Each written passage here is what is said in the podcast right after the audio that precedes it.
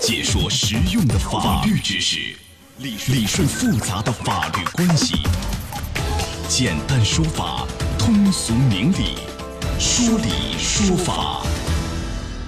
好，接下来我们进入到法治在线的说理说法，我是主持人高爽，继续在直播室向您问好。劳动合同法从二零零八年一月一号实施以来，因为用人单位没和劳动者签这个书面劳动合同啊。呃，要支付给劳动者双倍工资，很多案例应该说比比皆是。因为这个劳动合同法有规定呢，用人单位要自用工之日起，比如说啊，这个超过一个月不满一年的，没有和劳动者订立书面劳动合同的，就要向劳动者每个月支付双倍工资，最多是十一个月的。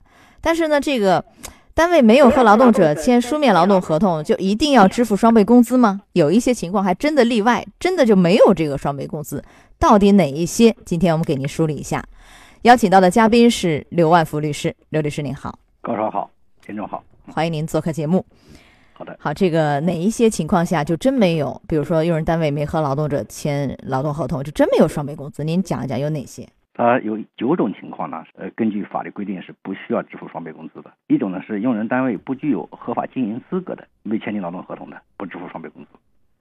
那什么叫 不具有合法经营资格？这个我们讲的用人单位啊，从法律上规定来说，都应该依法呃取得相应的资质。比如说营业执照啊，啊，包括我们律师所叫什么叫许可证啊、职业许可啊等等，没有领取相应的这个资质，对吧？那么我们理解为是不具备这个经营资质。如果真的领取的也是个非法的，就非正常做的，那么可以理解为也是一个不具备合法经营资质的。啊，这个这个。就比如说他通过其他歪门邪道办了这么一个所谓的我有经营资质，一个假的呃营业执照什么的对对对啊，这也可以认为不具备经营资质。是的。那您说，就这几种情形，没有办营业执照的，或者营业执照被吊销，或者怎么样，这个期限届满，我依旧在经营的，对吧？等等啊，类似的。这也包含。嗯那如果这样的话，没有双倍工资，劳动者怎么样来维权呢？他可以主张什么样的一些权益呢？呃，根据那个《劳动合同法》九十三条的规定啊，用人单位承担的责任包括支付劳动报酬、经济补偿和赔偿金，但是呢，他没有用双倍工资啊。呃，他这个劳动报酬指的就是包括经济补偿金和赔偿金指的是什么？劳动报酬呢，就我干活工资工钱，经济补偿金和赔偿金指的是什么呢？经济补偿这个呢，实际上也没有找到明文的相应的规定。我个人理解啊，应该是参照劳动合同法，就是正常的那种补偿标准来进行。那那比如说干一年的呃，拿，一个月的经济补偿金，对补一个月啊，对，应该叫经济补偿。那啊，但是这个前提是要解除劳动关系啊，是的解除，劳动关系呃。那是的，是这样的。我理解，如果你没有这个发生终止情况，它正常的就是一个工资情况。那么终止的时候，它不能要求双倍这种要求，但是，呃，我怎么补呢？我理解是参照参照经济补偿啊金对对对。那赔偿金怎么说呢？因为呃用人单位有违法吧，有违法的地方。啊对，这个赔偿金呢，我个人理解经济补偿金的两倍。我赔偿应该理解为所谓赔偿，我们法律要求的是损失，有损失才有赔偿。比如说没给他买保险呐、对吧？嗯社保啊，对吧？那么我自己在外面买了，这个造成的应该说相应的是是一种损失。但是也有一些情况，比如用人单位有违法，违法解除劳动关系，这个是可以主张经济赔偿金的，也有赔偿的概念，不是一定是造成损失才才会涉及到赔偿金的概念，也会有这个问题呢。怎么去理解这个？这种赔偿金，您您刚才这样理解，我个人理解肯定是容许的啊。那这就是由这个 裁判者啊来自由裁量了，参照正常的那种补偿和赔偿，就只能这样说。那这个项目具体多少有没有明文的嗯？找不到明文的解释，您说的是《劳动合同法》第九十三条的规定，对吧？对对对。这一条其实是很有争议的。我看司法实践当中有很多人对这条是有一些想法的，认为它一个是没有细化，对很难在实践当中去操作。怎么来按哪个套？经济补偿金、经济赔偿金按哪个套？没有说的那么清楚。还有观点认为什么呢？你看你是有合法资质的这种情况下没签劳动合同，那都有双倍工资。而你用人单位现在没有合法资质，你是个违法行为，违法行为反而又没有这个双倍工资，似乎也是不太合理的。嗯，有这样的观点啊，对对对，对吧？所以我们也希望这块儿将来能够进一步细化细化和明确啊，要不然确实在实践当中很难去操作，到底按什么来算，是吧对对？这是一个，呃，还有哪些是也是没签合同、没有双倍工资的？第一块，第二块呢，就是有个叫用人单位不符合劳动合同法规定的用人主体资格未签劳动合同的，这什么叫不符合用人主体主体资格，就是说他有经营资格，但是呢，他不一定有些单位是不可以招收人的，比比如说不能招工啊，对吧？但是呢，你又招工人用人了。您能不能举举例子？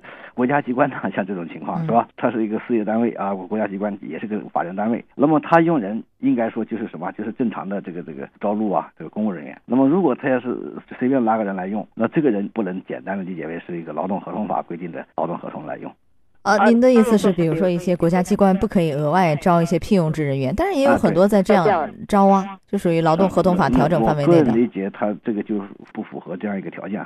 我们再举个例子啊，一个嗯例子可能那包工头这类比较典型吧包工头这个比较典型的，嗯他本来企业用人是可以的，他转个包工头，包工头呢又自行招工、自行管理、自发工资的，这个包工头把这些劳动者用来也不签劳动合同，这就是典型的就属于这种叫用人主体啊资格的不符合规定。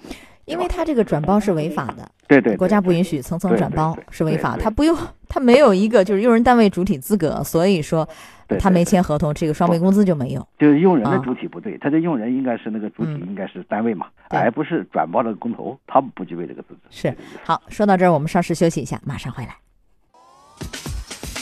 法治在线正在直播，高爽制作主持。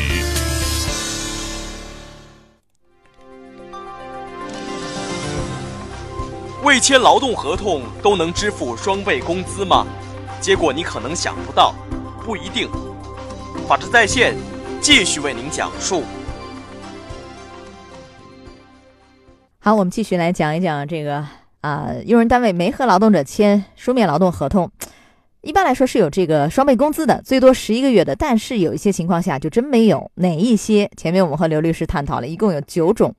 好，我们再继续讲一讲，有一些在校学生就在用人单位进行实习的，就没有签劳动合同，这个是不支付双倍工资的。来，我们请刘律师来讲一讲，像在校学生在用人单位实习的这一类的，没签合同，这个是没有双倍工资的吧？是的，是的，用人单位实习，为了实习安排的，为了完成这些东西，它不属于劳动合同关系，当然不适用。啊，那你像一些这个学生在寒假、暑假打工，就这类的，或者是呃我在上学的时候我兼职这类的，我打一个工，勤工俭学，这个应该也是一个劳务关系，不是一个劳动关系，是吧？对对对，这是劳务关系。对那即便没签合同，也没有双倍工资。对对，根据法律规定，这劳动合同法符合的条件，他这显然没签订劳动合同，也不符合这个签订劳动合同条件。那但是有一些用人单位，比如说他和在校学生，表面上看说我是实习，实际上是劳动关系，会不会有这样的情况？呃，如果如果是名为实习，视为劳动关系的，那那嗯就不符合这个调整的范畴了。一定要实质上来审查他的事实，到底是真正的实习，还是一个名为实习，视为劳动？那我怎么来判断一下，到底什么是？比如说表面上是实习我个人理解呢啊是根据他的呃身份啊和他所从事的相关的工作等等。你比如说这个，他就嗯客观是一个学生，就在寒寒假里边短短的时间，那你他将来实习的，那就订劳动合同关系显然不符。他如果是一个呃学生在与这个他学习的毫无关联的一个单位约定了一个劳动关系，长期的劳动，对吧？那个单位说这是实习，这显然名为实习了，就这个关系。那如果说我是一个在校学生，然后呢，我就利用大三、大四两年，我就一直在外面找了一个工作，我就上班去。那这个算实习呢，还是算一个劳动关系？准确的说呢，它不应当是一个劳动关系，因为他的身份是学生学生啊、对啊你学习学习是你的正常任务，呃可能是出于种种原因啊，那勤工俭学啊，啊、或者是为了增加收入啊等等，那么这不是你的主业，你的啊主业还是正常上课啊。他的身份就啊是学生，所以很难认定为是一个对对可以这个劳动关系对，嗯啊。呃，依法享受到退休待遇的人员，或者说到了退休年龄了。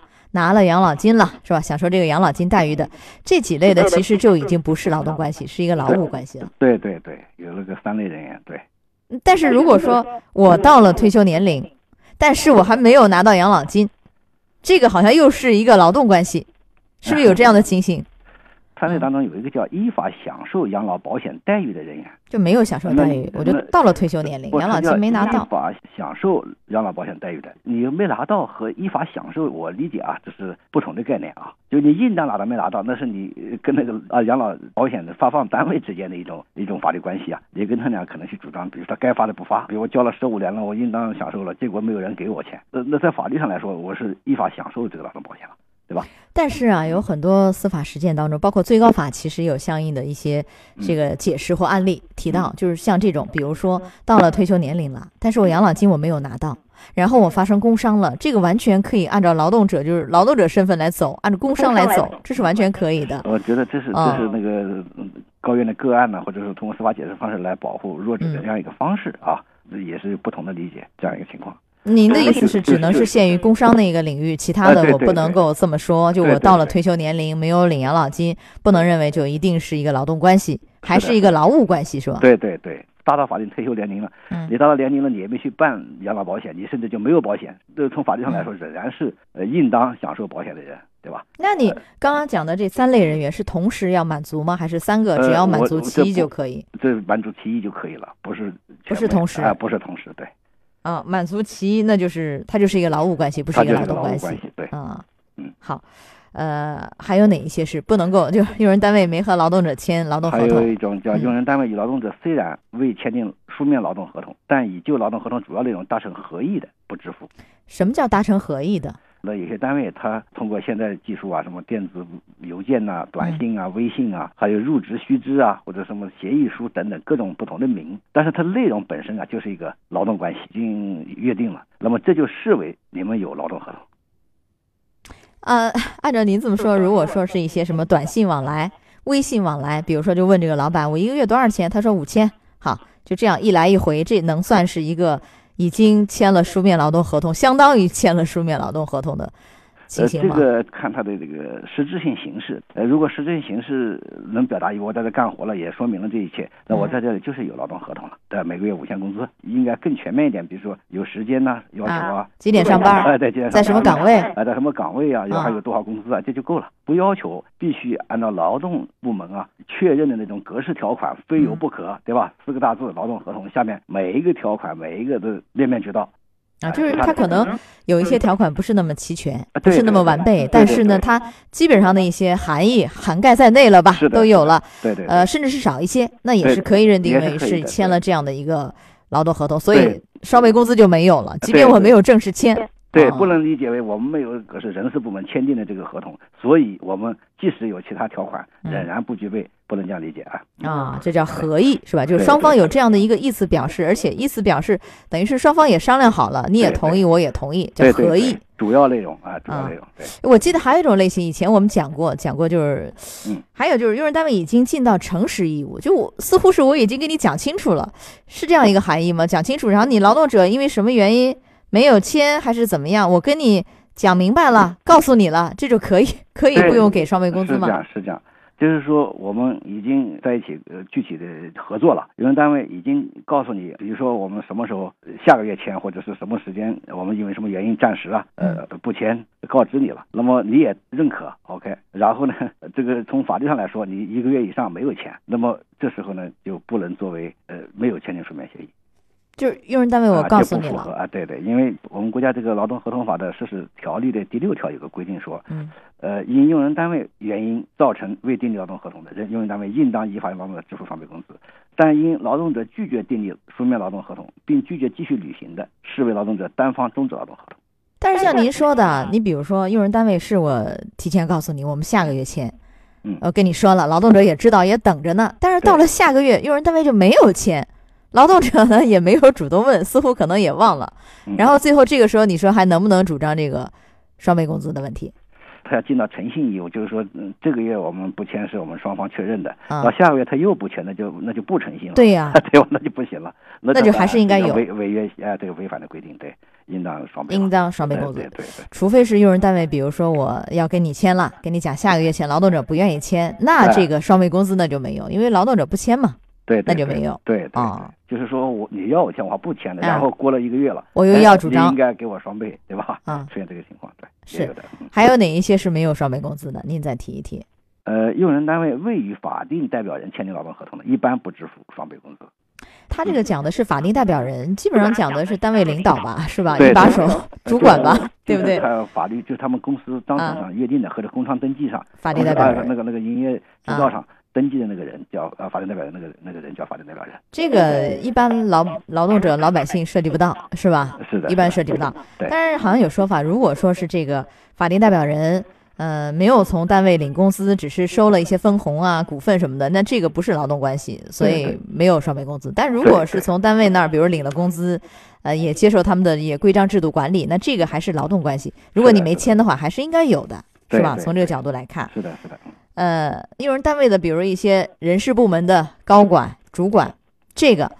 没有签书面劳动合同，一般好像双倍工资也没有，因为他就是管这活儿的，自己不跟自己签，你这个似乎也很难主张到吧？是的，是的，就是这样，就是对这几个特殊特种人物，法定代表人，嗯，呃，人事高管啊，主管人事的这些相关的人，对。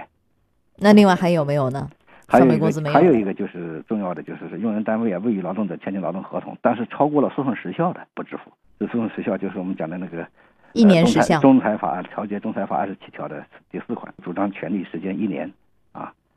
但是这个事儿怎么算？您能不能给我们举个例子？超过一年，比如说我在这个单位，假如干了五年，五年，然后单位就没签合同，啊，按理说就是就是这个，我们以前好像都多次讲过，就是时效从主张权利起往前推一年，计算一年，往前，那就是五年往前推一年，从第四年。但是这是一个是我我不太明白啊，问一下。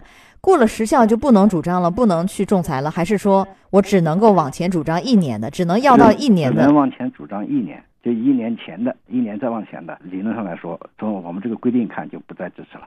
但是这个和双倍工资好像有点矛盾，双倍工资最多也就十一个月的，就是从你没有签劳动合同的第二个月开始算，因为第一个月嘛是要签，第二个月开始算，一直到年底十一个月的双倍工资。